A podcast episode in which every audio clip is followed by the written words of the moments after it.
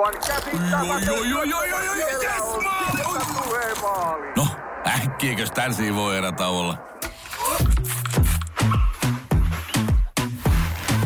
Tule sellaisena kuin olet, sellaiseen kotiin kuin se on. Kiilto. Aito koti vetää puoleensa. Tämä on Podplay alkuperäissarja.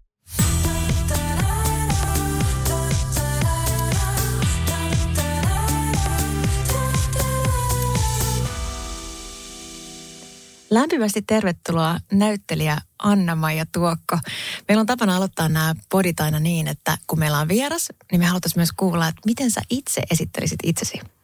No mä varmaan itse esittelisin aika sillä perinteisesti, että mä sanon, että mä oon Anna-Maija Tuokko, mä oon Viialasta kotoisin oleva näyttelijä. Mä olen äiti. Ja niin, tää oli, var, tää oli varmaan tämmöinen niin lyhyt esittely. Mutta on ihana, kun sun nousee toi Viiala sieltä heti. Niin, se tulee jotenkin, että se määrittelee mua niin paljon. Mä voisin lisätä tähän tällainen, että maalta kotoisin oleva kosmopoliitti tai jotain tällaista. Niin kuin, koska, koska mä koen, että musta on aika, mulla on, musta on, niin kuin meissä kaikissa ihmisissä on niin paljon kerroksia. Mm. Että on niin paljon vastakkaisuuksia ja asioita, jotka ei välttämättä ole käsi kädessä niin kuin toistensa kanssa, niin, niin tota, musta löytyy kyllä kaiken näköisiä piirteitä. Ne varmaan tulee myös näkyviin eri ihmisten kanssa ja eri paikoissa, eikö Mm, näin? Joo, kyllä mun mielestä se menee just tasan niin, että, että eri, eri paikat ja tilanteet, kun nostaa sussa tiettyjä asioita esiin. Ja silloin niin tota, saattaa itsekin yllättyä, että ai joo, mä oon tämmöinen, musta löytyy tämmöinenkin puoli. Ja toi on just jotenkin niin kuin mielenkiintoista esimerkiksi, koska mä itse tunnistan tuon, että mä puhun aina, että mä oon porilainen. Mä oon asunut Joo. sieltä, sieltä pois jo vaikka kuinka kauan aikaa, siis Joo. 20 vuotta. No niin, Ja silti minä mä myös. edelleen esittelen itselleni aina porilaisena. Mm. Ja se on tietyillä mun mielestä paikkakunnilla vielä jotenkin selkeämpää. Joo, ja sitten mä oon jotenkin tosi ylpeä siitä, että tota, mä pidän tosi isossa arvossa sitä, sitä mun lapsuutta siellä turvallisessa pienessä paikassa. Vaikka sit mä oon itse halunnut sieltä todellakin niin pois ja luonut sit oman elämäni niin kuin ihan toisenlaiseen ympäristöön, mutta en mä tiedä, tämä Suomi on kuitenkin niin, niin Helsinkikin, niin jotenkin täällä voi hyvin luonnonläheisesti ja, ja sillä niin, niin turvallisesti elää. Että se, mitä mä niin oikeastaan arvostan kaikista eniten Suomessa ja kun on paljon niin tätä ulkomailla ollut ja matkustellut, niin, niin just sitä turvallisuutta ja ja semmoista kuitenkin maanläheistä elämistä ja sellaista äh, rauhallista tapaa elää. Ai jotenkin täällä ollaan sillä niin kuin aitoja. Se on kyllä totta. Ja, Eikö se oo? Joo, ja sitten on jotenkin ehkä sellainen, että se näkee just erityisesti, kun niitä katsoo, katsoo niin ulkopuolelta. Mm, Ja, mm. muistan, ja se näkee sen arvon. Kyllä, ja muistan jotenkin tosi vahvasti sellaisenkin muistikuvan pienenä porilaisena tyttönä, että jotenkin Helsinki oli tosi iso city. Se oli sellainen, niin. että sinne jotenkin ajattelin, että en mä varmaan ikinä edes mene asumaan sinne, kun se on niin iso, valtava paikka. Ja sitten kun tajus sen, että itse asiassa nämä kaikki on ihan yhtä pieniä piirejä. Niin on. Et ei puhuta sellaisesta maailmasta, että, että se vaan täytyy, kun se on sen perspektiivi pienenä on, kun siinä kasvaa ja tietysti niin paljon kapeampi. Niin. Sitten. Niin ja mulla on ollut aina kova halu sitten päästä jotenkin semmoisen keskiöön. Joo. Että tota, sit mun on, tää, mun on, on ollut New Yorkissa paljon ja halunnut mennä sinne. Ja sitten muistan sieltä just tällaisia hetkiä, kun sä oot siellä niin kuin jotenkin, sä koet olevassa, nyt mä oon täällä, missä kaikki tapahtuu.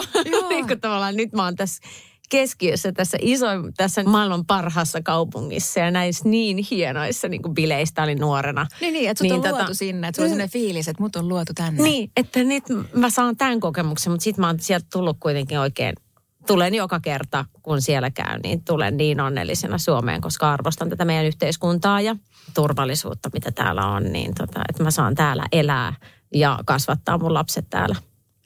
No, palataan vielä sen verran siihen, että minkälainen pikkutyttö asui Viialassa? Millainen sä olit siellä? No mä voisin kuvata itseäni, että mä oon ollut semmoinen niin kuin poikatyttö tyylinen. En Mä tiedä, voiko tämmöistä niin kuin termiä enää käyttää, mutta niin tota, mut sen tyyppinen, että mä sanoisin, että mä oon ollut niin kuin kiivennyt puihin niin kuin lakerikengissä. Joo. Et mä oon tehnyt kyllä ihan kaikkea. Mä oon ollut aika sillain niin tota, kov- hirveän aktiivinen kaikissa asioissa, kova menemään ja ehdottomasti on aina ollut semmoinen niin kuin haastaja. Ja varsinkin suhteessa vastakkaisen sukupuolen niin kun, tota, poikiin on ollut aina semmoinen haaste, että okei, tehdään, kun kilpaillaan. Ja sitten kyllä mä aika usein ne voitinkin. No siis ei ne päälle hetkeäkään. Onks, tuleeko se niinku sisäsyntyisesti vai onko sulla jotain esikuvia tai roolimalleja elämässä, jotka on tuonut tuommoisen piirteen esiin? En, en mä tiedä, mä oon niin kuin vanhin kolmesta sisaruksesta. Et, että, enkä mä koe, että mun veljet on ehkä niin, niin kuin kilpailuhalusia kuin minä. Semmoisia sillä tavalla niin vahva tahtoisia. Ja mä tarkoitan oikeastaan kilpailuhalun aika positiivisessa mielessä. Että mä en ole koskaan ollut mikään huono häviäjä tai tämmöinen, että mä, mä itkisin jotain häviöä tai jotain tämän, tämän tyyppistä. Että en, en mä oon ollut semmoinen niin kuin kisailija Joo. niin kuin positiivisessa mielessä. Mutta haastanut ja haastanut sitä kautta itseeni. Mutta mun kasvatus on kyllä hyvin sellainen niin kuin feministinen, että mun niin isä kuin äiti on niin tota feministisiä, että mua ei koskaan kasvatettu miksikään niin kuin, mulla on kaksi pikkuveliä, ei miksikään perheen prinsessaksi, vaan ehdottomasti tällä kliseisesti sanottuna, jos ymmärrät mitä tarkoitan. Mm, kyllä. Mulla on Anna, aina annettu ne niin kuin, tai annettu maailma, joka on samanlainen mulle kuin mun velille. Oliko teillä myöskin niin kuin kotityöt, näit sä perheessä sitä, että äiti ei se tekee tasa-arvoisesti? Ne teki, joo, tekee tasa-arvoisesti, mutta eri hommia. Mm-hmm. Joo, mutta että molemmat ovat niin kuin, heillä on yhteinen perhe ja se on yhteinen yritys se heidän perheensä, että he ovat niin kuin tasa-arvoiset vanhemmat ollut aina meille. Että ei ole ollut sellaisia eroja, että niin. Niin, sulta ei niin. odotettu, että sä teet eri tavalla kuin veljet. Ei. Ei.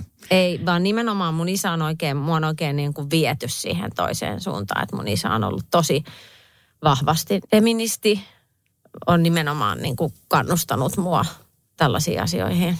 Ja me ollaan tuosta puhuttu mon, moneen kertaan, että kuinka tärkeää on, on siis molemmille totta kai, niin kuin, siis miksi, miksi itsensä sukupuoleltaan tietysti kokea, mutta lapselle on tärkeää kokea, mm. että vanhemmat on ylpeitä. Kyllä. Ja se, että isä on ylpeä tyttärestään, mm. on vielä jotenkin mun mielestä tosi merkityksellistä siinä on. kasvussa. Ihan varmasti on. Milla, Joo. Millainen äiti sun, on, sun äiti on?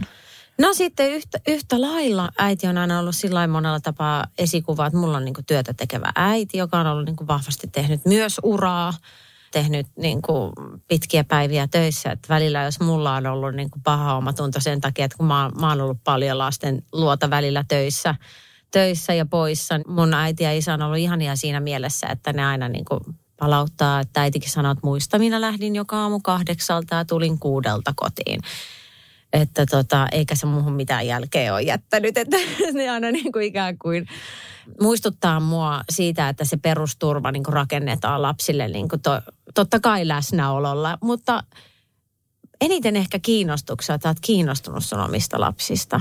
Että mitä niille kuuluu ja ja niin kuin oot osallisena siinä elämässä, mutta että ettei se ole niin kuin siitä kiinni, että sä tarvitsit ne koko ajan siihen vierelle. Ja monella auttaa totta kai se, että on tukiverkko siinä ympärillä. Niin onko sulla on. ollut mummeja tai niin kuin millainen suku sulla on siinä ympärillä? On siis, mulla on ollut mun äidin äiti, mummi, joka on ollut mulle tosi tärkeä, kans esikuva edelleen, tosi viisas ihminen. Mielettömän niin tota, semmoinen, niin, niin semmoinen hirveän niin kuin, vahvasti niin kuin läsnä olemisellaan ja tekemisellään. Ja sitten mulla oli vielä elossa mumma mun isän puolelta, joka on sitten tota tuolta oikein semmoinen niin kuin maatalon emäntä, tosi raskasta työtä tehnyt. Nainen, joka ei enää siinä vaiheessa oikein pystynyt hyvä kuin käveleen, kun on niin kulunut, kulunut ollut se, mm. se kroppa, että sitten vähän oli 80 kun oli sitten kun mä olin niin tota 18-vuotias. Oli niin kuin erilaisia naisenmalleja, että sitten äidin äiti öö, oli postissa töissä ja oli enemmän niin kuin semmoisesta myös maatalo, ty, maatalon tyttö itse asiassa, mutta, tota, mutta tavallaan oman uransa tehnyt toisenlaisessa työssä ja ikään kuin porvarillisemmassa ammatissa ja oli semmoinen kauniisti aina pukeutunut ja laittautunut, sen mä muistan niin kuin hänestä. Ja sitten oli tämä toinen mumma, joka oli niin kuin tämmöinen niin kuin ko- kovaa työtä tehnyt nainen. Mitä sä tiedät heidän tarinoistaan? Kuinka paljon te on suvussa tai ö, yleensäkin puhuttu naisten tarinoista? Koska mä oon itse oppinut nyt vasta ihan aikuisiellä todella paljon oman sukuni naisista. Ihan siis niin kuin silleen, että mä oikein jälkikäteen, jälkikäteen harmittanut se, että mä en nuorena kuullut niitä tarinoita. Ja että mä yritin kaivamaan niitä, kun siellä on paljon sellaisia tabutarinoita, mitä tietysti Joo, että vaiettiin. kaikkiin sukuihin liittyy paljon tollaisia. Eli aika usein ajattelee, että, että nyt kun lapsena katsoi suomalaisia elokuvia ja siellä tapahtui kaikkea draamaa ja oli taunopalo riikässä mm. useampaa naista, niin tiedätkö, itse jälkikäteen mietin, että herra jästäs, nämä tarinat on paljon niin kuin jännittävämpiä oikeasti. Mm. Ja paljon niin kuin sellaisia tarinoita, mitä nykypäivänä ei pidettäisi enää kummosena. Mm. Mutta silloin on ollut niin vaiettuja ja vaikeita asioita, joista ei puhuttu ollenkaan. On. Siellä on paljon. Mä oon ollut itse asiassa tietoinen näistä tar- tarinoista lapsesta asti, että mun perheeseen on liittynyt paljon nämä tarinat. Myös sen takia, että mun isä on historioitsija, eli opiskellut histori- historiaa yliopistossa ja siitä tehnyt.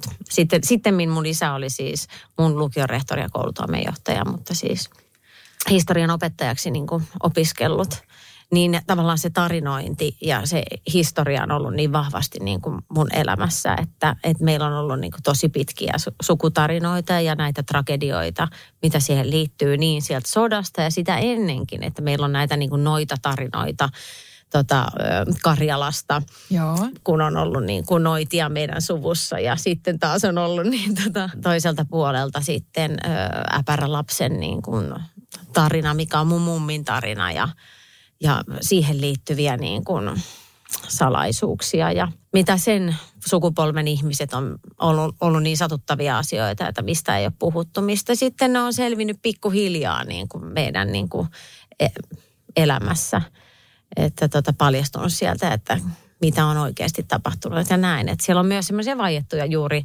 asioita, jotka, jotka sitten selittyy just sillä, sillä niin kuin sukupolvikokemuksella ja sillä Kyllä, ja se kun niitä kannetaan, vielä niin kuin monta sukupolvea usein niin kuin eteenpäin, koska se käytöskaave jollain tavalla sitten Hmm. mm. siirtyy seuraavalle. Jotenkin itselle ne on avannut, avannut tosi paljon niin kuin myöskin semmoista niin kuin, ää, lempöyttä, sitä, sitä käytös, kun, käytösmallia kohtaan, kun meillä esimerkiksi isän puolella on ollut tosi haasteellisia isä-poikasuhteita. Mm. Ja sitten kun alo, alkoi selviämään, että mistä asti se on lähtenyt ja millaisia tarinoita siellä on taustalla, että miksi kukin on käyttäytynyt näin kuin on käyttäytynyt, niin jotenkin se empatia myös sitä kohtaa, että ihan hirveätä, että, että niin kuin ei ole saanut siinä kohtaa tukea ja apua ja sitten se on jatkunut vielä sukupolvelta toiselle. Mm, niin, niinhän se on, että me kannetaan niitä. Onko varmasti. jotakin tiettyä tarinaa omasta suvusta, mikä on niin kuin muokannut sua? tiettyä tarinaa.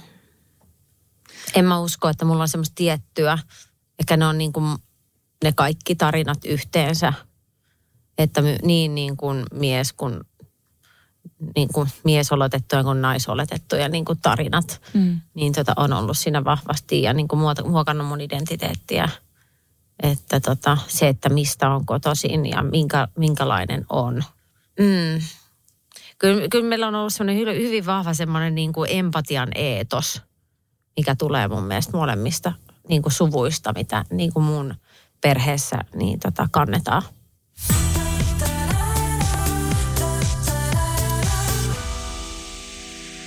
Ehdottomasti maailmanluokan syöpäsairaala. jo viikossa. Vastuullinen ja täysin Siellä on suomalainen. ihana henkilökunta Mä ja tunsin, loistavaa että nyt ollaan syövänhoidon aallonharjalla.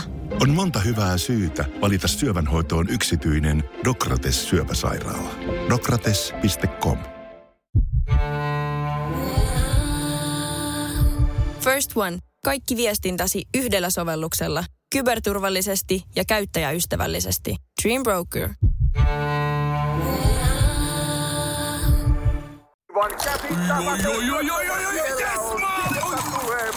No, äkkiäkös tän voi erata olla? Tule sellaisena kuin olet, sellaiseen kotiin kuin se on. Kiilto. Aito koti vetää puoleensa. Tervetuloa Pimppiheimoon. Roolit elämässä on sellainen, että niin kuin tuossa heti aloitettiin, että meillä on erilaisia rooleja ja nehän nyt tietysti nyt aivan loistavalla klassisella aasinsillalla niin päästään siihen sun työhön. Mm.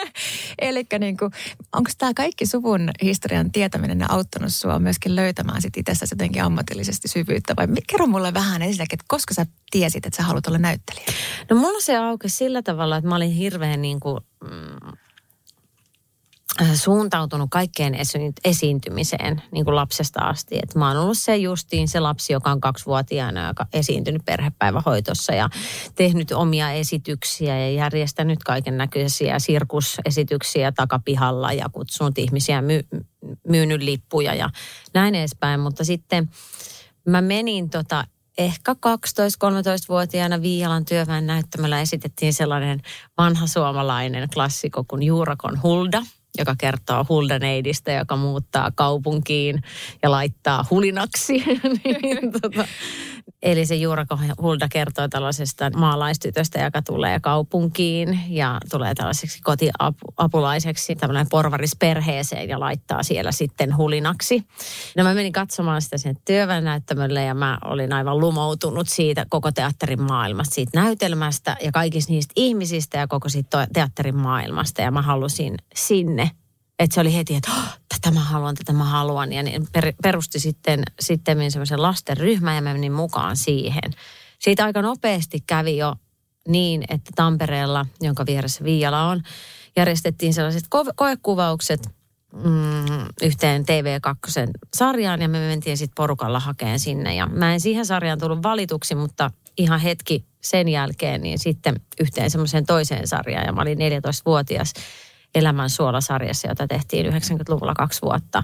Ja silloin mä päästin tekemään jo ensimmäisen kerran niin kuin ammattilaisten kanssa töitä. Ja silloin se niin kuin tuli ihan selkeäksi. Että mä muistan, että mulla on ollut ihan semmoinen, semmoinen hetki, jolloin mä oon ollut sillä, että Herra Jumala, mä oonkin näyttelijä. Että mä luulin, että mä olisin ehkä muusikko, Joo. niin kuin laulaja – tai jotain muuta. Mä oonkin näyttelijä, että miten mä en ole tajunnut tätä aikaisemmin. Ja tämä on niin, tapahtunut. Se paljastui susta Se paljastui mulle, joo, ja sitten se oli niin kuin selvää se, siitä lähtien. Että se oli tavallaan semmoinen niin kuin identiteettiasia. Että se ei ollut enää oikeastaan semmoinen, että oi kun mä haluaisin olla, vaan mä koin, että mä niin kuin olen sitä. Onko se samaan aikaan sulle intohimo? On, ihan hirveä iso intohimo ja sehän kannattelee mua koko ajan, että mä rakastan tätä ammattia hirveästi ja ja niin, totta kai mä väsyn myös välillä siihen ja niin, tarviin siitä. Sitä, niin. Ei, mutta mä myöskin aika nopeasti lataudun ja sit on sitä niin kuin järjettävän kiinnostunut sit kuitenkin ja innostun siitä muist, muiden näyttelemisestä omastani myös ja niin tota, siitä tekemisestä ja, ja, miten, ja omasta ammatistani, että mä oon saanut tehdä tätä niin, kuin niin, niin laajalla viuhkalla ja niin monenlaisissa eri ryhmissä ja eri välineiden niin, kuin, niin, kuin te, niin teatterissa, tv elokuvassa, kuunnelmassa. Mä, mä oon siitä kyllä niin kuin loputtoman kiinnostunut, että mä tykkään siitä tosi paljon. Että se alkuperäinen, se ihan ydin minä, joka lähtee siitä, että on kiva, on kiva niin kuin esiintyä, niin on siellä koko ajan kuitenkin. Mikä on opettanut sinua kaikista eniten sun ammatissa? Hmm. Kyllä se on se vaan se tekeminen että on vaikea ehkä niin kuin sanoa semmoista yksittäistä asiaa. Että kyllä se on niin kuin koko ajan sitä oppii. Ja koko ajan sitä tuntee, että on hirveä alussa. Ja sitten taas toisaalta välillä tuntuu niitä, että ahaa, nyt mä sain tosta ja tosta kiinni. Ja mm, joo, niin tämä on kyllä semmoinen sillä käsityöläisammatti, että tätä oppii vaan niin kuin, jos sä näyttelet. Koska tätä tehdään itsen kautta. Ja tota mä mietin just, koska terapeuttina mä ainakin nähnyt niin selkeän eron siinä, että, että kun mä kasvan ihmisenä ja teen töitä itseni kanssa, niin musta tulee koko ajan parempi terapeutti. Niin, niin aivan. Niin mä voisin kuvitella, että se on jotain samankaltaisuutta, kun sä kasvat ihmisenä ja saat itseesi syvyyttä. No siis todellakin. Että kyllähän niin monta roolia mä tekisin nyt eri lailla tällä perspektiivillä ja 42-vuotiaan niin kuin elämän kokemuksella, kuin mitä mä oon tehnyt niitä silloin, kun mä oon ollut 29-vuotias. Mutta toisaalta taas, sit se, taas se tuoreus ja just se aitous Nimenomaan. siinä, sä just niin on, ja silloin mä oon myös e- esittänyt omaa ikäisiäni niin kuin enemmän, että mulla on ollut siihen niin tota, mahdollisuus. Mutta mä oon saanut tosi ihania, niin kuin, ihania rooleja ja hy, hyviä rooleja esitettäväksi, että mä oon ollut niin kuin myöskin tosi onnekas siinä, että, että mä oon saanut niin kuin, mulla on annettu varmaan niin kuin mun semmoisen, mulla on, näin mä kuvittelisin, niin mulla on aika semmoinen reipas ja energinen olemus, jolloin mä oon myöskin saanut aika sellaisia niin kuin pärjääjä naisten niin kuin tota, rooleja jo, joissa on ollut sitten, totta kai jos ne on hyviä rooleja, niissä on niin kuin monta kosketuspintaa, niin on saanut paljon tehdä sellaisia töitä, jotka on niin oikeasti ollut värikkäitä ja mielenkiintoisia ja vaikeita ja ratkoa, joissa on ollut paljon tekstiä, näyttämöllä ja et niissä on ollut kyllä niin oikeasti tekemistä. Sä oot saanut feministisen kasvatuksen, niin onko sä päässyt rikkomaan lasikattoja sun työssä? Vaikea sanoa semmoista mitään konkreettista esimerkkiä.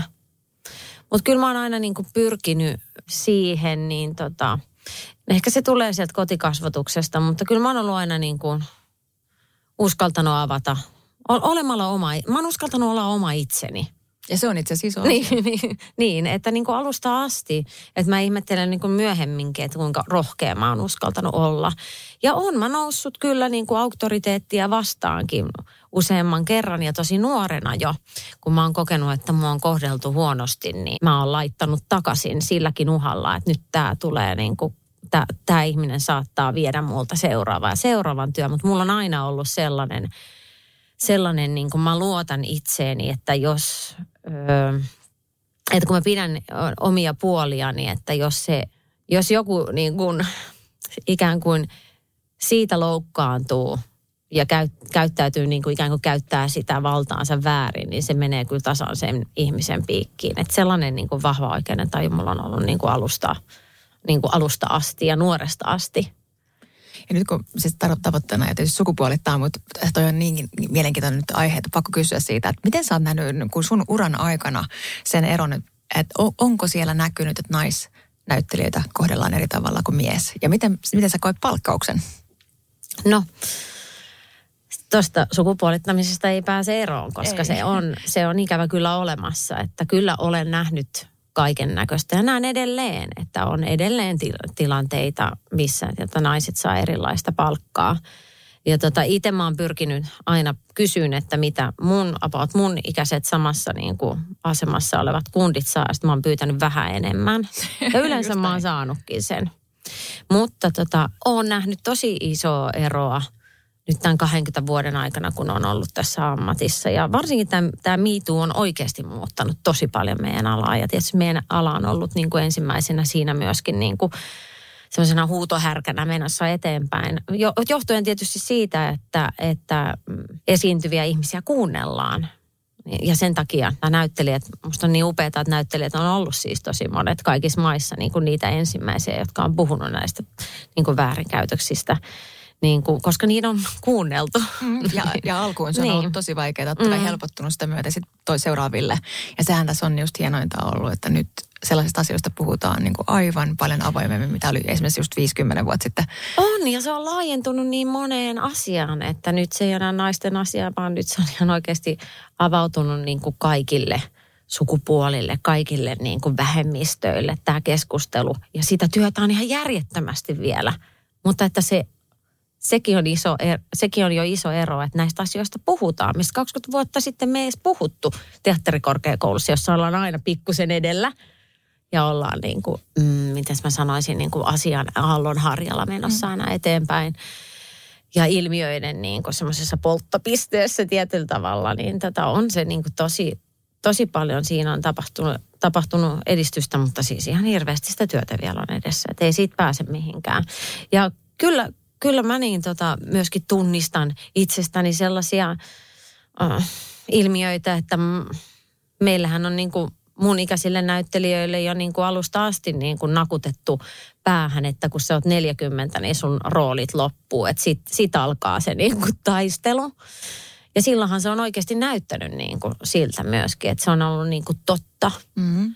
Ja nyt se on avautumassa onneksi toiseen suuntaan. Että kyllä se, Mistä se johtuu? Onko se sen takia, että nyt tulee rooleja, se, siis enemmän 40 nyt, plus? Nyt teatterijohtajat eivät voi enää ö, tota, miehittää niin kuin te- tehdä pelkästään miespääroolilla olevia niin tota, näytelmiä, mitä tehtiin aikaisemmin. Kukaan ei sano siihen mitään. Sitä kyseenalaistettiin tai näin, mutta nyt se, nyt se ääni on niin kova, että se ei enää käy ja se ei enää toimi. Ja ehkä niin kuin ihmisten ajattelu on muuttunut. Että, että ehkä ne niin kuin valtaa pitävät ovat myös nähneet sen, niin tota, että naispäääroolit myöskin vetää yleisön paikalle. Että no tuntuu, että yhtä lailla. Sitä, että... Joo, ja me ollaan totuttu katsomaan koko ajan sitä valkoista heteromiehen tarinaa, joka on ihan älytöntä. Että me kaikki muut ollaan, istutaan siellä katsomossa ja katsotaan sitä niin kuin vuodesta toiseen. Niin tota, ehkä me, näin. niin kuin, että jännä, että kaikkeen ei ole sitten itsekään oikein niin kuin samaistunut. Että mä muistan, kun oli tota teatterikorkeakoulussa, piti siis nummisuutareista tehdä esitelmä. Nummisuutarin Esko, joka on suuri kl- klassikko, niin tota, hahmo, joka sekoilee pitkin maita ja mantuja. Ja mä pidin niin kuin, mä näin sen vaan näin. Että eihän tässä ole niin kuin järkeä, et, mä en niin kuin voinut samaistua siihen näytelmään mm-hmm. mitenkään. Ja mä kirjo, kirjoitin siitä tota, murska-arvion meidän teatterihistorian opettajalle, joka oli aivan järkyttynyt siitä.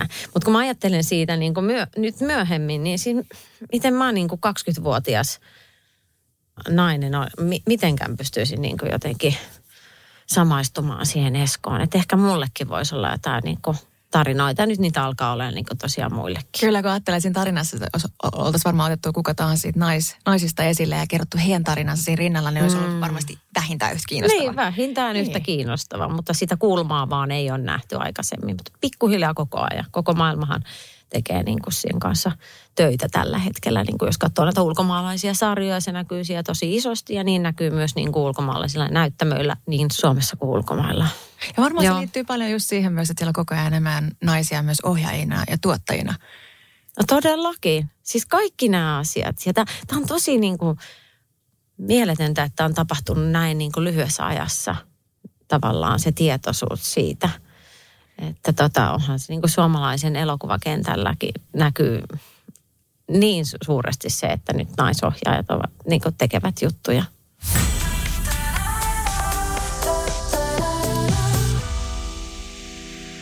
Ehdottomasti maailmanluokan syöpäsairaala. jo viikossa. Vastuullinen ja täysin Siellä on suomalainen. ihana henkilökunta ja loistavaa että nyt ollaan syövänhoidon aallonharjalla. On monta hyvää syytä valita syövänhoitoon yksityinen Dokrates syöpäsairaala. Dokrates.com First One. Ensimmäinen kyberturvallinen ja käyttäjäystävällinen videoviestinnän ratkaisu Suomesta. Dream Broker. Käsittämätön. Oi, oi, oi, oi, oi, Siellä yes. No, äkkiäkös tän voi erätä olla? Tule sellaisena kuin olet, sellaiseen kotiin kuin se on. Kiilto. Aito koti vetää puoleensa. Tervetuloa Pimppiheimoon. Sun ää, työ on myös erittäin tietysti niin kuin kehollinen. Niin minkälaisena sä koet sitä matkaa sun kehon kanssa? O- o- Oot sä lähtenyt niin kuin hyvin kehopositiivisesta niin kuin kulmasta heti lapsena? Kerro vähän siitä. No on, kun mä oon ollut tosi urheilullinen ja mä oon tehnyt aina mun kehollani tosi paljon ja mä oon aina kokenut, kokenut että mulla on tosi ö, kykenevä keho. Että mä pystyn ihan mihin vaan. niin kuin tavallaan. mieletön lähtökohta. Niin, no mulla on ollut tosi vahva se. Mulla on ollut tosi vahva semmoinen ihan tervekin itsetunto, niin kuin, että ei mitenkään semmoinen ylikorostunut jotenkin. Että mä koen, että se on kuitenkin ollut terve, mutta tosi, niin kuin, tosi rohkea ja tavallaan semmoinen luottavainen. Ja mä oon tehnyt paljon ja mun keho on ky- kyennyt tosi paljon. Että mä oon niin kuin käsittämättömällä tavalla. Mä en ole siis kop, kop, kop koskaan siis mulle ei murtunut mikään, eikä ole mennyt poikki. Ja mä oon tehnyt siis, mä oon uhkarohkea myös. Ei nyt enää, mutta siis lapsena ollut varsinkin siis ensimmäisenä niin kuin laskettelureissulla siellä metsäreitillä ihan täysiä. ihan siis niin kuin mä voin, se, se, on niin paljon sellaisia niin kuin läheltä piti hetkiä, että huh, huh. Niin, että keho on pysynyt aika niin kuin hyvässä, hyvässä kunnossa, mutta kyllä mulla on sitten ollut niin, niin kuin raskauksien myötä ja tällaista tullut sitten kaikenlaisia kramppoja. Niin sulla on kaksi tytärtä. Mulla on kaksi tytärtä. Minkä ikäistä he on? Kahdeksan täyttää ja toinen täyttää neljä. Niin kyllä ne nyt tietysti on aika paljon niin kuin muuttanut myös sitä.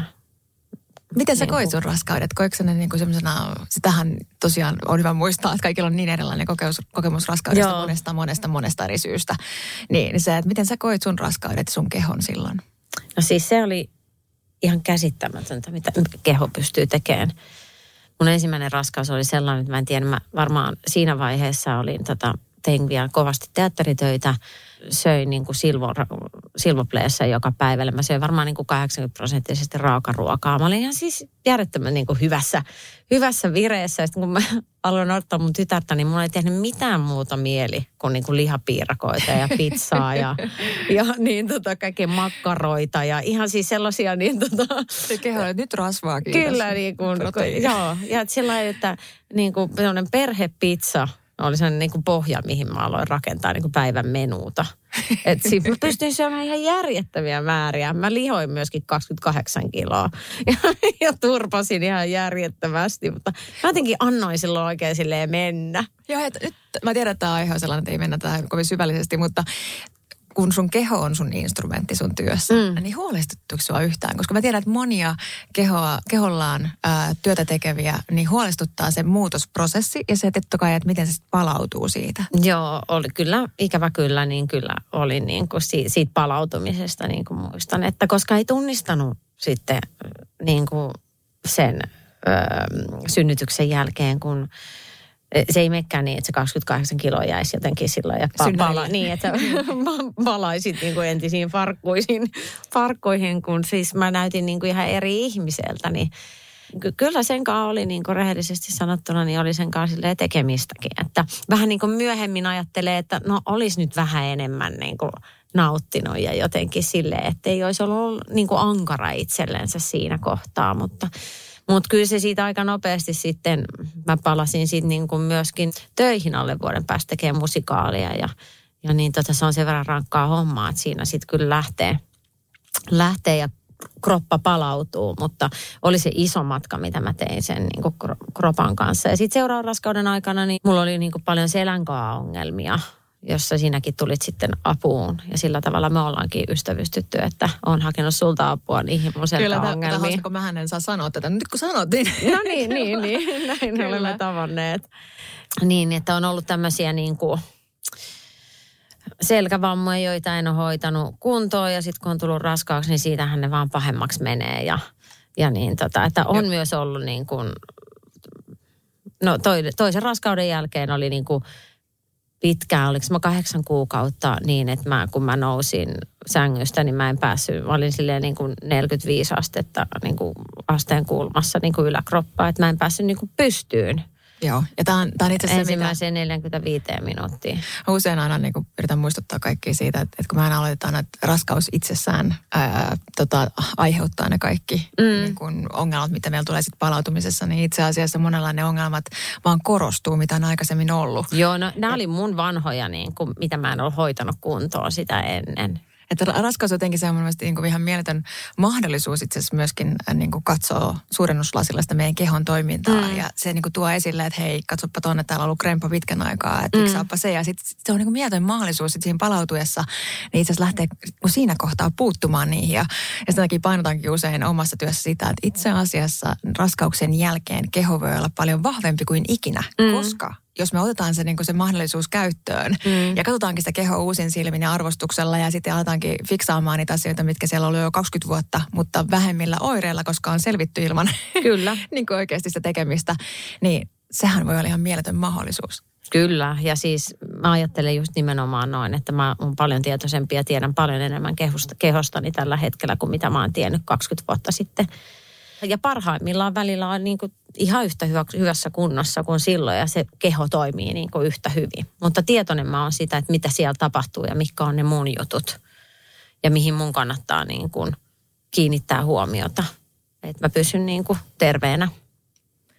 Joskus se synnytys voi olla myös sellainen niin kuin iso riitti siihen äityyteen. Koiko enemmän, miten sä koit sen tai ne tässä tapauksessa? Mulla on kaksi ihan erilaista synnytystä. Että ensimmäinen oli sellainen, että tota, olin käynyt kurssia kaiken niin kuin, tota, joogakurssia ja olin niin kuin valmistautunut tavallaan siihen synnytykseen niin kuin urheilusuoritukseen jotenkin niin kuin, että täältä tullaan ja sitten se päätyikin niin kuin perätilan takia niin keisarileikkaukseen, jota kauheasti itse asiassa peloteltiin – ja Ai. mun mielestä se, joo, sitä jotenkin sitä keisarileikkausta, niin kuin mulla oli semmoinen, että sit, sit, sit, sillä niin kuin peloteltiin, että se, se ei ole niin kuin hyvä juttu. Mutta sitten kun se tapahtui, niin eihän siinä mitään. Sehän oli ihan tosi tosi hieno tapa synnyttää. Että, että tota, kyllä mä sitten mun yhden ystävän kanssa, joka samaan aikaan sai lapsen, niin tota, meillä molemmilla oli keisarileikkaus, niin sitten kyllä mä muistan, että tota, me oli jossain vaiheessa puhuttiin siitä, että meitä harmitti, kun se jäi niin kuin sellaiseksi, että se ei toteutunutkaan se, niin kuin se toive siitä alatiesynnytyksestä tai siitä jostain kuvitelmasta, mutta sekin tunnelma kyllä siitä ehkä muutamassa kun, ku, kuukaudessa sitten häiveni, että ehkä se nyt ei ole kuitenkaan niin tärkeä asia sitten niin kuitenkaan. On, toi on niin hankala monestakin niin kuin syystä, kun tietyllä tavalla totta kai Ähm, no voitaisiin ajatella kuulurakennetta, voitaisiin ajatella sitä, että, että mitä se vaikuttaa niin kuin totta kai äitiin vauvaan. Niin siellä on niin kuin positiivisia niin kuin piirteitä totta kai, että minkä takia halutaan kannustaa, että naiset niin, alateitse. Mm. Mutta samaan aikaan niin kuin just se, että, että jokainen tapa niin on juuri siinä hetken niin. se tärkein ja paras valinta, koska se on ollut syy, miksi näin on tapahtunut, niin. että hänkin on perätilavauvana, niin sitten syntynyt turvallisemmin maailmaan Kyllä. sektiolla. Niin, no. Ni, niin tämä on just tämä, että kun me, me elämässä kaikki ei mene sillä tavalla, että me voidaan aina automaattisesti valita, vaan joskus meillä on myös olosuhteet, jonka mukaan mennään. Joo, ja mä muistan sillä vaiheessa, kun se tapahtui, niin mä olin kauhean rauhallinen koko ajan, että mä en niin kuin pettynyt, mä olin silleen vaan niin kuin mä vitsailin niille, kun mä olin menossa siihen leikkauspöydälle, että kaikki kurssit mä nyt kävin, mutta tullaan nyt sitten tähän. mutta, että mä, mutta mä myös halusin niin kuin pitää pitää itseni hyvässä tilassa, koska mä olin saamassa lapsen. Mä olin saamassa mun ensimmäisen tytön, niin eihän mun kannata nyt pilata sitä sillä, että mä jään kiinni siihen, että nyt tämä ei mennyt niin, kun mä olisin halunnut, että tämä menee. Vaan nyt mä otan tämän tilanteen sellaisena, kun se tulee ja mä otan siitä sen kaiken parhaan mahdollisen. Ja tämä on itse asiassa mun mielestä hyvin kuvaavaa, niin puhuttiin itse asiassa Kartusen Elisan kanssa, Kätilön kanssa tästä, että, että tätä äitiys on.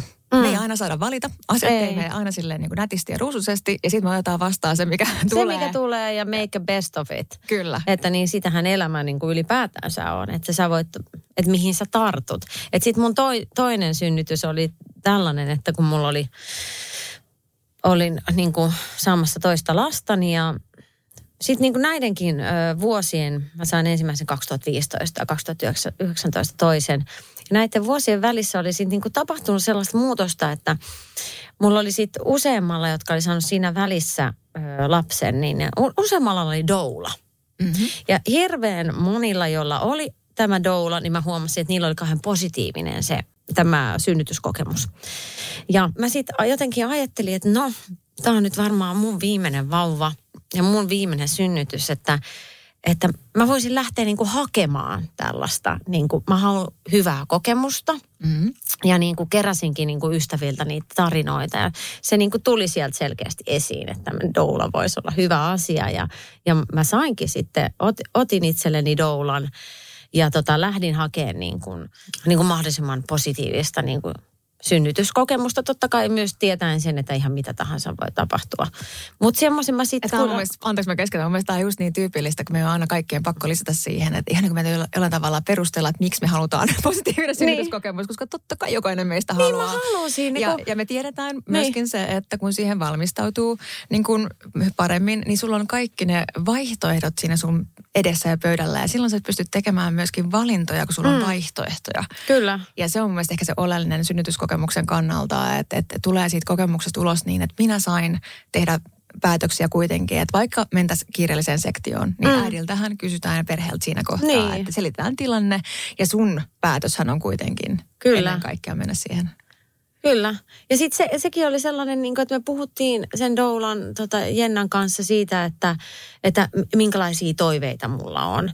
Ja mulla oli enemmän just sitä, niin kuin, että mä toivon sitä alapääsynnytystä, että te, se olisi niin tota, hienoa niin kuin, päästä tekemään – kokemaan. Mutta ei mulla ollut siinä kohtaakaan sellaista, että ei, ei välttämättä mitään kipua. Mutta mä, mä jotenkin silleen niin kuin halusin vähän niin kuin olin kuitenkin kiinnostunut siitä, että minkälainen olisi se synnytys ilman minkäänlaista niin kuin kivunlievitystä. Niin Mut lääkkeellistä. Mä, niin, niin lääkkeellistä kivunlievitystä, lääkkeellistä. Mutta jos, ö, jos mulle tulee semmoinen, mä olin myöskin niin kuin avoin, että jos tulee semmoinen kohta, että nyt mä haluan sen epiduraalin, niin minähän otan sen. Eihän siinä mm. ole niin kuin mitään. Ja suurin osa itse asiassa lähestyy synnytystä just noin. Niin, aivan. et- Katsotaan. Niin. Let's see what happens. Mutta sitten loppujen lopuksi oli hirveän pitkä synnytys, 24 tuntia ja tosi aktiivinen alusta asti. Mutta se päätyi sitten niin että loppujen lopuksi siis altaaseen, jossa mä olin neljä tuntia ja mä ponnistin puolitoista tuntia. Puolitoista tuntia. Se on kovaa duunia. Se on kovaa, mutta, mutta ilman siis ei edes puranaa ottanut. Että siitä tuli sellainen, niin kuin, siitä tuli sellainen tota, siitä tuli niin kuin äärimmäisen voimannuttava kokemus. Se oli ihan mieletön, niin kuin, mieletön koko, kokemus. Että se oli mun tavallaan semmoinen lohtuuni pitkä aikaa. Tiedätte, kun yrit, haluaa saada jonkun hyvän unen ja ajattelee jotain tilannetta, mikä lohduttaa sua. Niin Yhtäkkiä siitä synnytyksestä tuli mulle, että se oli niin hieno kokemus, vaikka totta kai se kipu oli hurjaa. Ja kaikki se, mitä sinne tapahtui, sehän on ihan mielet, mielettömän hurjaa. Mutta tota, mä koin kuitenkin, että mä olin sen päällä koko ajan. Ja siinä auttoi tosi paljon, totta kai mun miehen tuki, mutta, mutta sen doulan, joka tuki meitä molempia. Se oli ikään kuin sen tilanteen ohjaaja niin kuin koko ajan. Et me tehtiin se yhdessä, mutta hän niin kuin piti niin kuin tavallaan niitä naruja kasassa. Ja sitten yhtä lailla niin tota, kä- kätilöt ja lääkärit siellä naisten klinikalla, että, että teki ihan mieletöntä duunia. Että sit, joo, että se päätyi näin. Mutta siis siitä tuli niin kuin mieletön tarina ja mieletön, niin kuin, mieletön kokemus niin kuin meille kaikille. Ja tota, no sen jälkeen, mitä mulla tapahtui, oli se, että mä sain siis kohtutulehduksen. Oh, Ja sitten mä olin siellä niin kuin viikon sen jälkeen siis sairaalassa ja mulla oli tosi kovat noi tulehdusarvot ja kohtutulehdus vaan voi tulla, jos sun niin kuin synnytys kestää vaan niin kuin pidempään, niin se onko se joku 12 tuntia enemmän, niin siinä on joku vai miten se Joo, ja menee. totta kai siinä voi olla muitakin sit niinku altistavia tekijöitä. Niin. Ja niinku muuta. Sitä ei niinku Niin. huomattu aluksi ja näin, että sitten mulla oli tosi, oliko mun nämä niinku CRP-arvot oli 300 tulehdusarvot, että mulla oli tosi niinku kovat ja nä- näin, tämmöisiä tapahtuu. Sitten mä saan antibioottia, siitä toivoin kyllä, mutta mä ke- kerron tämän siksi esimerkiksi, koska jos mä puhun siitä yleensä mun tästä toisesta synnytyksestä, niin mihin mä tartun on siis tämä synnytys. Ja sitten mä, mä vähän niin kuin aina unohdan se, että ai niin mä olin siellä sen viikon. Että se on aina, että mihin sä tartut. Mm. Että se on myös valintoja. Mulla se tapahtuu ehkä luonnostaan näin, että mä valitsen sen. Mutta että se on niin kuin hyvä pitää myös mielessä meidän kaikkien, että myös, että, että niin kuin kaikissa kohdissa, että mihin voisi tarttua. Niin, että sä näet, sen lasin aina niinku puoli täynnä, etkä puoli, puoli tyhjänä. Eikö tämä tämmöinen klassinen suomalainen sanonta? Joo. Ja siihen se korostuu. Joo. jotenkin Ja mä näen sen ehdottomasti noin, että mä vaan oon sellainen persoona. Mitä sun lapset on opettanut sulle? Se, mitä lapset opettaa, on ihan järjettömän kärsivällisyyttä. ja on se aika hurjaa välillä nähdä itsensä sellaisen niin kuin reagoimassa niin, miten ajatteli, että näin mä en ikinä reagoi. Tiedätkö, että, että sama- se oma niin kuin, kuva itsestäni semmoisena niin kuin, niin kuin Ma- Maija Poppasena tai semmoisena jotenkin semmoisena aivan ihanana äitinä. Se on romuttunut moneen kertaan ja on tullut se niin kuin, totuus sieltä esille omasta persoonasta, mutta siis niin itsehän se varmaan opettaa kaikista eniten. Niin se usein sanotaan, että, Niin. se, jotenkin lapset tuo ää, itsessä esille valtavasti asioita, Hmm. tuo näkyväksi samaan aikaan just sen inhimillisyyden. Inhimillisesti pitää olla armollinen itselleensä, että kyllä mäkin teen niinku niitä virheitä koko ajan ja välillä huudan, joka on aina, aina tosi ikävää, jos korottaa oikein kunnolla ääntä. niin, niin, tota, mutta Mutta joskus tuntuu, että se ääni kuuluu ilman. No ei se kuule välillä kuulu. Mutta että, että tavallaan että niistäkin mennään, eikä ne lapset nyt ihan helposta mene rikki ja rakkaus on rajoja ja tämän tyyppisiä niin kuin asioita. Että tota, että se, se on koko ajan niin kuin oppimista. Että en mä osaa sanoa niin kuin, minkälainen äiti mä oon. Niin kuin mä oon ollut nyt sellainen, mitä mä tähän mennessä oon, mutta että kyllähän se lasten ikäkin vaikuttaa tosi Mm, paljon ja siihen, että niin, persoonallisuus, että minkälainen sä oot ja minkä, minkälaiset asiat niin kuin korostuu. Mutta, mutta just, että kyllä mä koen, että mä oon niin kuin äitinä, että mun lapset on saanut äidiksi anna ja Tuokon ja mä oon niin kuin minä, että mä oon niiden äiti, mutta että ei mulla ole mitään sellaista äidin roolia, tiedätkö? Niin, että sä oot oma itsesi. Minä olen minä heille.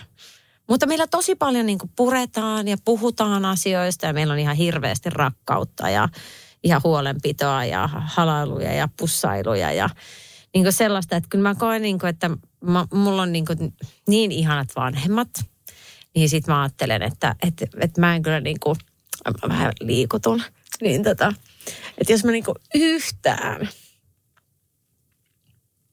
niin kuin, että ne ei, jos mä niin kuin yhtään nojaan siihen, mistä mä oon tullut, niin aika hyvin menee. Ja se on ihan mieletön pohja rakentaa. Mm. Ja tämä on varmaan just se, mitä itse monesti miettii, että kun kaikki me ei saada kokea sitä, niin on vaikea mennä sitä kohti, niin kuin vanhemmuudessakaan.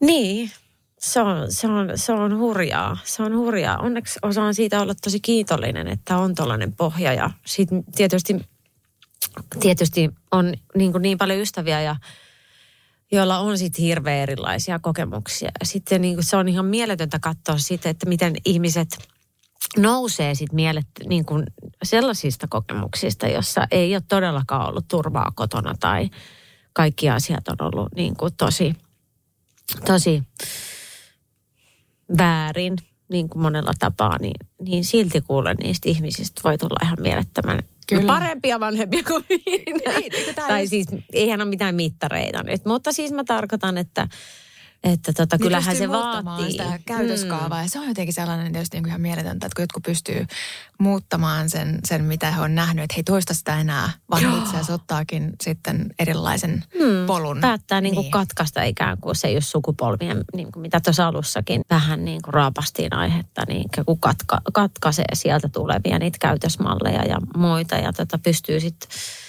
antaa jotain muuta eteenpäin, niin sehän on jotain ihan mieletöntä.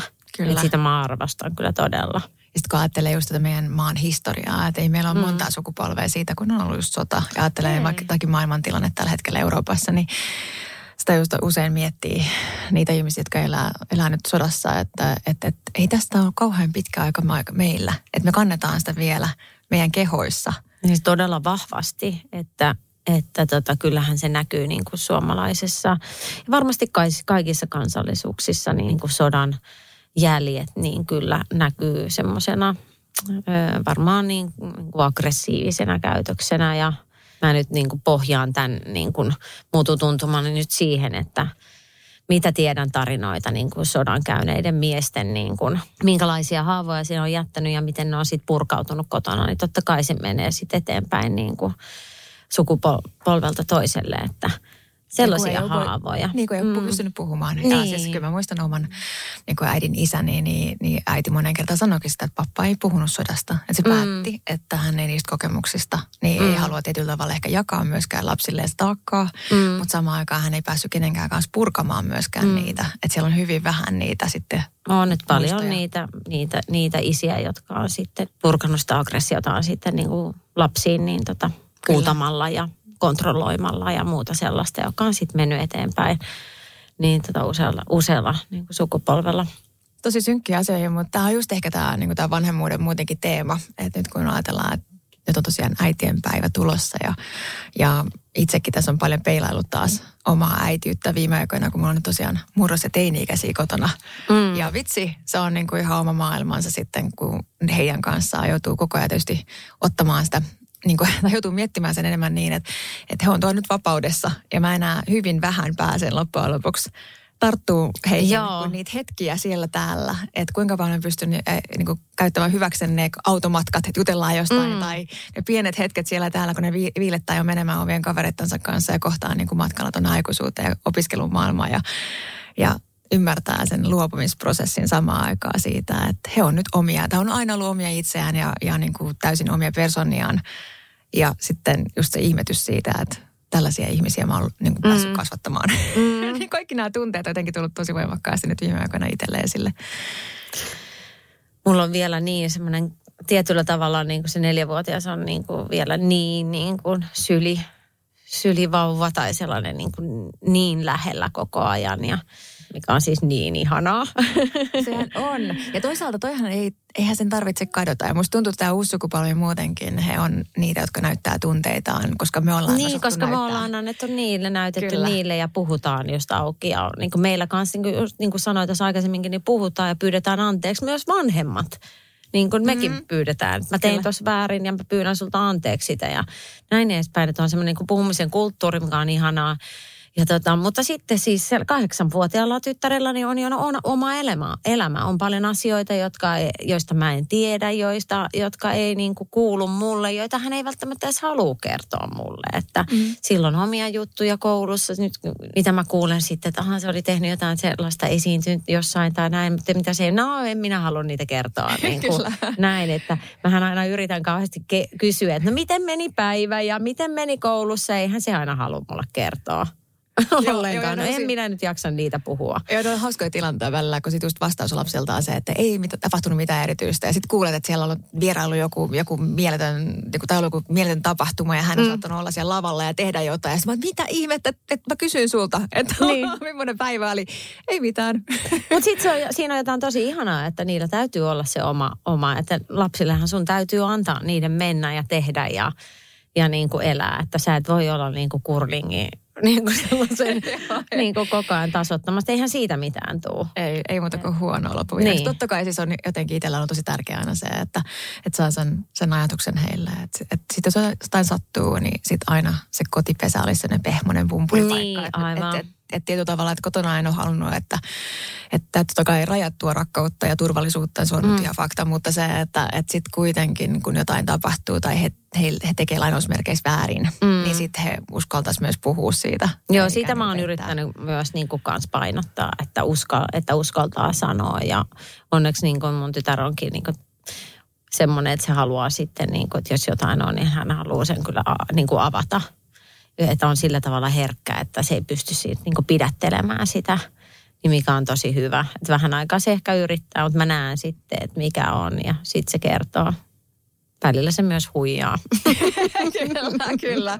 Joo, meillä oli pitkän aikaa illuusio esikoisen kanssa, että kun hän oli niin maailman huonoin tota, valehtelemaan, niin siis mä näin hänestä kanssa heti aina, kun hän yritti vähän huijata sitten sellainen kuusi seitsemänvuotiaana alkoi tulee sellaisia pieniä elkeitä. Niin Joo. Niin, sitten tota, hän, hän luuli siis pitkään, että mä ihan oikeasti, että äidit vaan tietää, kun lapset valehtelee. Koska niin, hän aivan. näki niin, niin. selkeästi. Niin mä aina sanoin, että Lukas, mä tiedän, että toi ei nyt pidä paikkaansa. Mistä tiedät? niin sekin jotenkin sellainen hellyttävää, että se prosessi, että kun he, he alkaa kasvamaan siihen niin kuin, se omaan koko ajan niin kuin tietysti itseensä ihan Niin ja välillä sitä miettii isommin. myöskin, että, että kuinka paljon sitten, että puuttuuko liikaa, että sitten kun me, meidän sukupolvikin tietää niin paljon nyt siis kaikesta kasvatuksesta ja miten mm. pitäisi tehdä ja mitä ei. Ja meillä annetaan myös ihan hirveästi ohjeita, jotka välillä niin kuin tuntuu myös aika kuormittavalta. Kyllä. Että tota, että loppujen lopuksi kuitenkin se oman sydämen seuraaminen niin. ja äitinä oleminen just näille lapsille, niin, niin. aina kuka tietää sen, niin oot siinä. Niin, aivan. Aivan, niin sitten välillä, mutta välillä se omakin niin semmoinen halukkuus, niin kuin, että nyt minä selitän tälle minun lapselleni, että hän ymmärtää, että tämä ja tämä ja tämä ja tämä. Ja sitten se on, joo mä tiedän, niin kuin, ettei, ettei myöskään niin kuin tukkoon tavallaan ohjeistaisi. Ja vähän niin kuin liian varhaisessa vaiheessa myös niin kuin paljastaisi kaikkea niin kuin tästä elämästä. Että, että kyllä mä yritän oikeasti vaalia tosi paljon sitä semmoista huoletonta lapsuutta. Hmm, että se on mun mielestä niin tota, tosi tärkeää. Että mä oon tosi pitkälle elänyt, niin kuin, en mä tiedä, ehkä vieläkin niin kuin semmoista hyvin huoletonta niin kuin elämää. Että tota, joo, että sitä mä yritän niin kuin vaalia. Että just, että, että siinä mielessä, että ei, että ei tarvitse tietää kaikista asioista. Että jos kysyy, niin kerrotaan, niin tota, mitä sota nyt suunnilleen tarkoittaa. Mutta yrittää vähän, vähän kuitenkin niin kuin Joo. Että lasten ei tarvitse tietää kaikkea. Ei kaikkea, mutta sitten... Tota, Että vasta ajan kanssa. Aja, niin. niin, ajan kanssa ja silleen niin kuin pikkuhiljaa. Ja sitten tota, mutta kyllä mä sitten olen aika rohkea viemään, me käydään katsomassa tosi paljon niin kuin totta kai mun ammatin takia, mutta elokuvia ja te, niin kuin teatteria. Myös sellaista teatteria, joka ei ole niin kuin lapsille. Mm-hmm niin tota, tarkoitettua, että kyllähän sieltäkin hän tar- taj- tajuaa sitä omista, om, omasta lähtökohdastaan. Että sitten en mä niin kuin super paljon myöskään niin kuin ihan hirveästi, niin kuin, että pitää, pitää suojella, suojella toki, mutta siinäkin rajansa, tiedätkö, että se on niin kuin tasapainottelua myöskin sen kanssa, että kyllähän sä näet, miten ne sun lapset niin kuin kestää myöskin, että lapsethan kestää eri tavalla niin esimerkiksi esityksessä, että mit, mitä ne voi katsoa. Että kun mä noita niin kuin kasvatan viemällä, vein ne just katsoa tanssiteosta, niin kuin tunnin tanssiteosta neljävuotiaan istutin sinne. Kyllä se se jakso katsoo.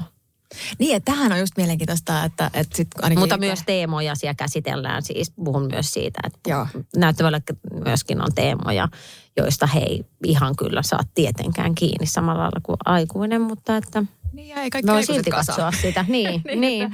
Kaikki niin kuin avautuu meille jokaiselle vähän eri tavalla. Mm. Mutta on, on totta, että siitä ainakin huomaa sen, kun on, on kolme lasta, niin joka kerta on myös oppinut jokaisen lapsen kohdalla, kun se uusi on sitten syntynyt siihen, siihen tota, laumaan, niin aina kun mä kuvittelen tietäväni jotain, että, että koska olen oppinut sen ensimmäisen perusteella, niin sitten se seuraava tulee opettaa sen ihan, niin kuin, että hän tekee ihan eri tavalla mm. ja näkee asian ihan eri tavalla. Mm. Hän kestää asioita ehkä myös eri tavalla. Eri tavalla, kyllä. Ja sen luoviminen, kanssa luominen on jotenkin tosi kiinnostavaa niin kuin vanhempana, että yrittää muistaa se, että äh, mun oma äiti joskus aikoinaan sanoi ihan, ihan sillä niin kuin, tai teki sen käytännön kautta jotenkin niin selkeästi, että, että sanokin sitä, että kun te, hänen täytyy olla eri, erilainen äiti teille molemmille, siis mun mm. siskolle ja mulle, koska mm. te olette niin erilaisia. Joo. Että toinen on niin kuin kiinni siinä jalassa koko ajan ja vaatii ihan valtavasti sitä just semmoista niin fyysistä huomioon ja Joo. kannustusta ja vähän niin kuin boostaamista ja Joo. toinen taas mennä viilettää. Joo. Joo. Ja, niin, et, et, ei, ei edes äitinä voi olla samanlainen mm. ää, molemmille. Et vaikka totta kai ajattelee sitä, tasa-arvoisesti kasvattaa kaikkia ja kaikilla Joo. on samanlaiset oikeudet, mutta just tämä, että sit kuitenkin jokainen ihminen tarvitsee jotain erilaista. Niin on, koska ne on niin valtavan erilaisia persoonia. Kyllä. Jos ajattelee, että tähän niin loppuun ää, haluaisin kysyä sulta vähän niin kuin ajatuksia siitä, että mitä sä olisit halunnut ehkä tietää etukäteen äitiydestä, millaisia vinkkejä sä haluaisit antaa niin kuin nyt tällä kokemuksella ja viisaudella tuoreille vanhemmille, niin tuleeko jotakin sellaista mieleen? No ehkä nämä niin kuin asiat, että, että mä sanoisin ehkä niin, tämä nyt tulee mun oman persoonan kautta, että ottakaa sille rennosti. niin kuin, kyllä mä sanon, että ihmiset voi tehdä niin kuin asioista tosi vaikeita itselleen, että te laittaa niin kuin hirveästi sääntöjä ja hirveästi sellaisia niin tota, mutta tämäkin on niin persona, että mä en voi niin kuin neuvoa jotain täysin erilaista ihmistä kuin minä, niin kuin te tälläin niin kuin minä, koska se ei, joku on elänyt elämänsä niin toisella tavalla, että meillähän niin kuin, mun on tarvinnut opettaa mun lapset myös kestää niin kuin muutosta tosi paljon, kestää sitä, että aikataulut ö, muuttuu, koska meillä on niin, niin kuin vaihteleva arki. Ja koska mä oon niin kuin opettanut alusta asti siihen, niin ne myöskin on tottunut siihen ja elää siinä, että meillä ei ole koskaan ollut, että kello 18 me sitten syömme tai jotain tällaista. Mm. Ei edes lapsena niin, tai vauvana ollut mitään, niin kuin, että, että neljän tunnin välein tai tietyn niin kuin, mä jotenkin vaan mä oon koko ajan ollut siinä niin kuin semmoisessa symbioosissa katsonut, että mitä se mun lapsi tarvitsee ja sitten antanut sille rintaa silloin ja niin, antanut sen nukkuun silloin ja en mä, tämmöisiäkin niin kuin neuvoja mun mielestä oli alussa, mä muistan, että ei saa puuttua siihen nukkumiseen ollenkaan. Mm-hmm. Ja sitten mun toinen lapsi niin kuin kukku kaikki yöt aluksi, kun hän syntyi niin kuin eka kaksi viikkoa. Mä olin ihan siis se, sekasin, koska mulla oli se toinenkin lapsi. Niin kyllähän mun oli pakko puuttua siihen hänen nukkumiseen, että mä saan käännettyä sen niin, että hän nukkuu yösi, öisin ja päivisin olisi sitten enemmän niin kuin hereillä. Tavallaan, mutta semmoisiakin ohjeita mä muistan, että muistaaks tämmöisiä, että, siis, että oli ja sitten mä olin... Ehkä tämä on hyvä muistaa. Että mä, mikä... mä oon tehnyt, että miltä on tuntunut. Tämä on myös ehkä niin kuin kaikista niin kuin yksi isoja oleellisia on se, että, että kun niitä näki kaiken näköistä ohjetta, koska, koska meidän lapset on syntynyt hyvin eri maissa ja mm. paikoissa mm. ja niin edelleen, niin ohjeet vaihtelee ihan valtavasti. ja sitten saa just sen ymmärryksen, että että ihan oikeasti, että ei ole yhtä oikea tapa. Että et tee se, mikä sun perheelle on parasta. Niin. Ja just tämä, että et niin kun, semmoinen niin ymmärrys siitä, että ohjeet vaihtuu vuosittain tai mm. muutaman vuoden välein. Että se, mitä me ajateltiin viisi vuotta sitten, joka tapauksessa saattaa olla jo vanhaa tietoa, niin ei, ei voida lähteä sanomaan, että on oikein tai väärin. Mm. Ja kuulostaa aika loogiselta, että jos teidän perhe niin kuin voi hyvin niin, että te puututte vähän siihen nukkumiseen, joo, joo, niin se on positiivista vaan. Kyllä, mä niin kuin, kyllä niin kuin muutin sen niin, kuin niin nopeasti. Mä sitten, tämä on kestämätön tilanne, että mä, niin kuin, mä tuun hulluksi täällä, jos mä en saa nukuttua. Sitä niin kuin ei kestä kukaan. Että jos mä hajoan tässä, niin sittenhän tämä perhe hajoaa. Kyllä, ja toi just, että lapsen tahtisuudenkin voi viedä totta kai sit aivan niin kuin ääri toiseen päähän, että mm. ei enää niin kuin ajatella lainkaan sit sitä kokonaiskuvaa. Niin kyllä se mun mielestä pitää sen vauvan kuitenkin tulla siihen meidän perheeseen osaksi sitä, eikä niin, että me kaikki muut sitten ollaan niin kuin yhden ihmisen, niin kuin, vaikka hän on niin vauva, niin, niin. hänen niin kuin, mukana. Mutta ehkä joku tommonen, niin kuin, että välillä saa kyllä mennä sieltä, mistä aita on niin kuin matalin. Ei kun tämä, just tämä. Niin. Ja aika useinkin saa mennä. Kyllä. Ja niin kuin, tutti on tosi hyvä juttu. Minä tungin sen tutin tolle toiselle, joka ei olisi halua sitä ja halunnut, niin mä olin silleen, "Ah, mä haluan tämän, koska se helpottaa niin monia asioita.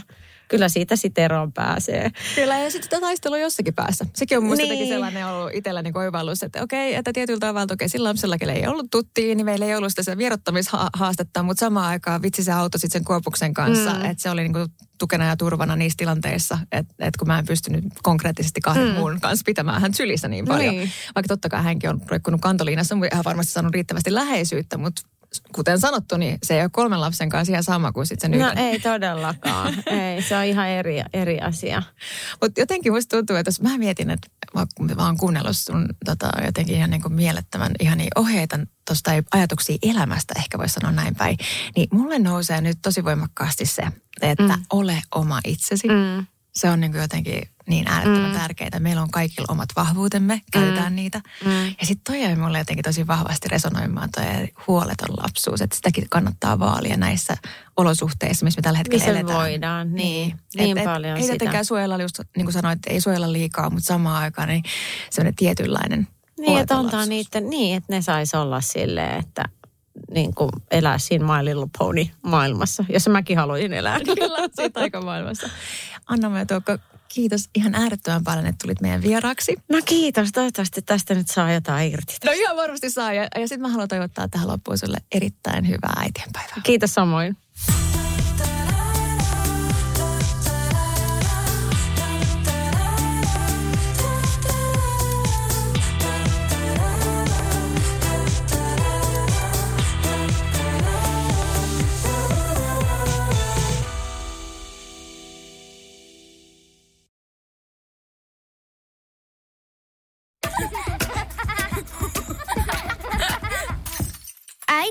Monelta mummu tulee? Oi niin.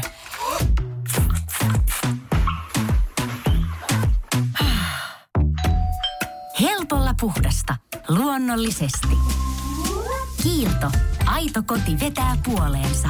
On yksi pieni juttu, joka keikkuu Ikean myyntitilastojen kärjessä vuodesta toiseen. Se on Ikeaa parhaimmillaan, sillä se antaa jokaiselle tilaisuuden nauttia hyvästä designista edullisesti. Pyörykkähän se. Tervetuloa viettämään pyörykkäperjantaita Ikeaan. Silloin saat kaikki pyörykkäannokset puoleen hintaan. Ikea. Kotona käy kaikki. Pyörykkäperjantai!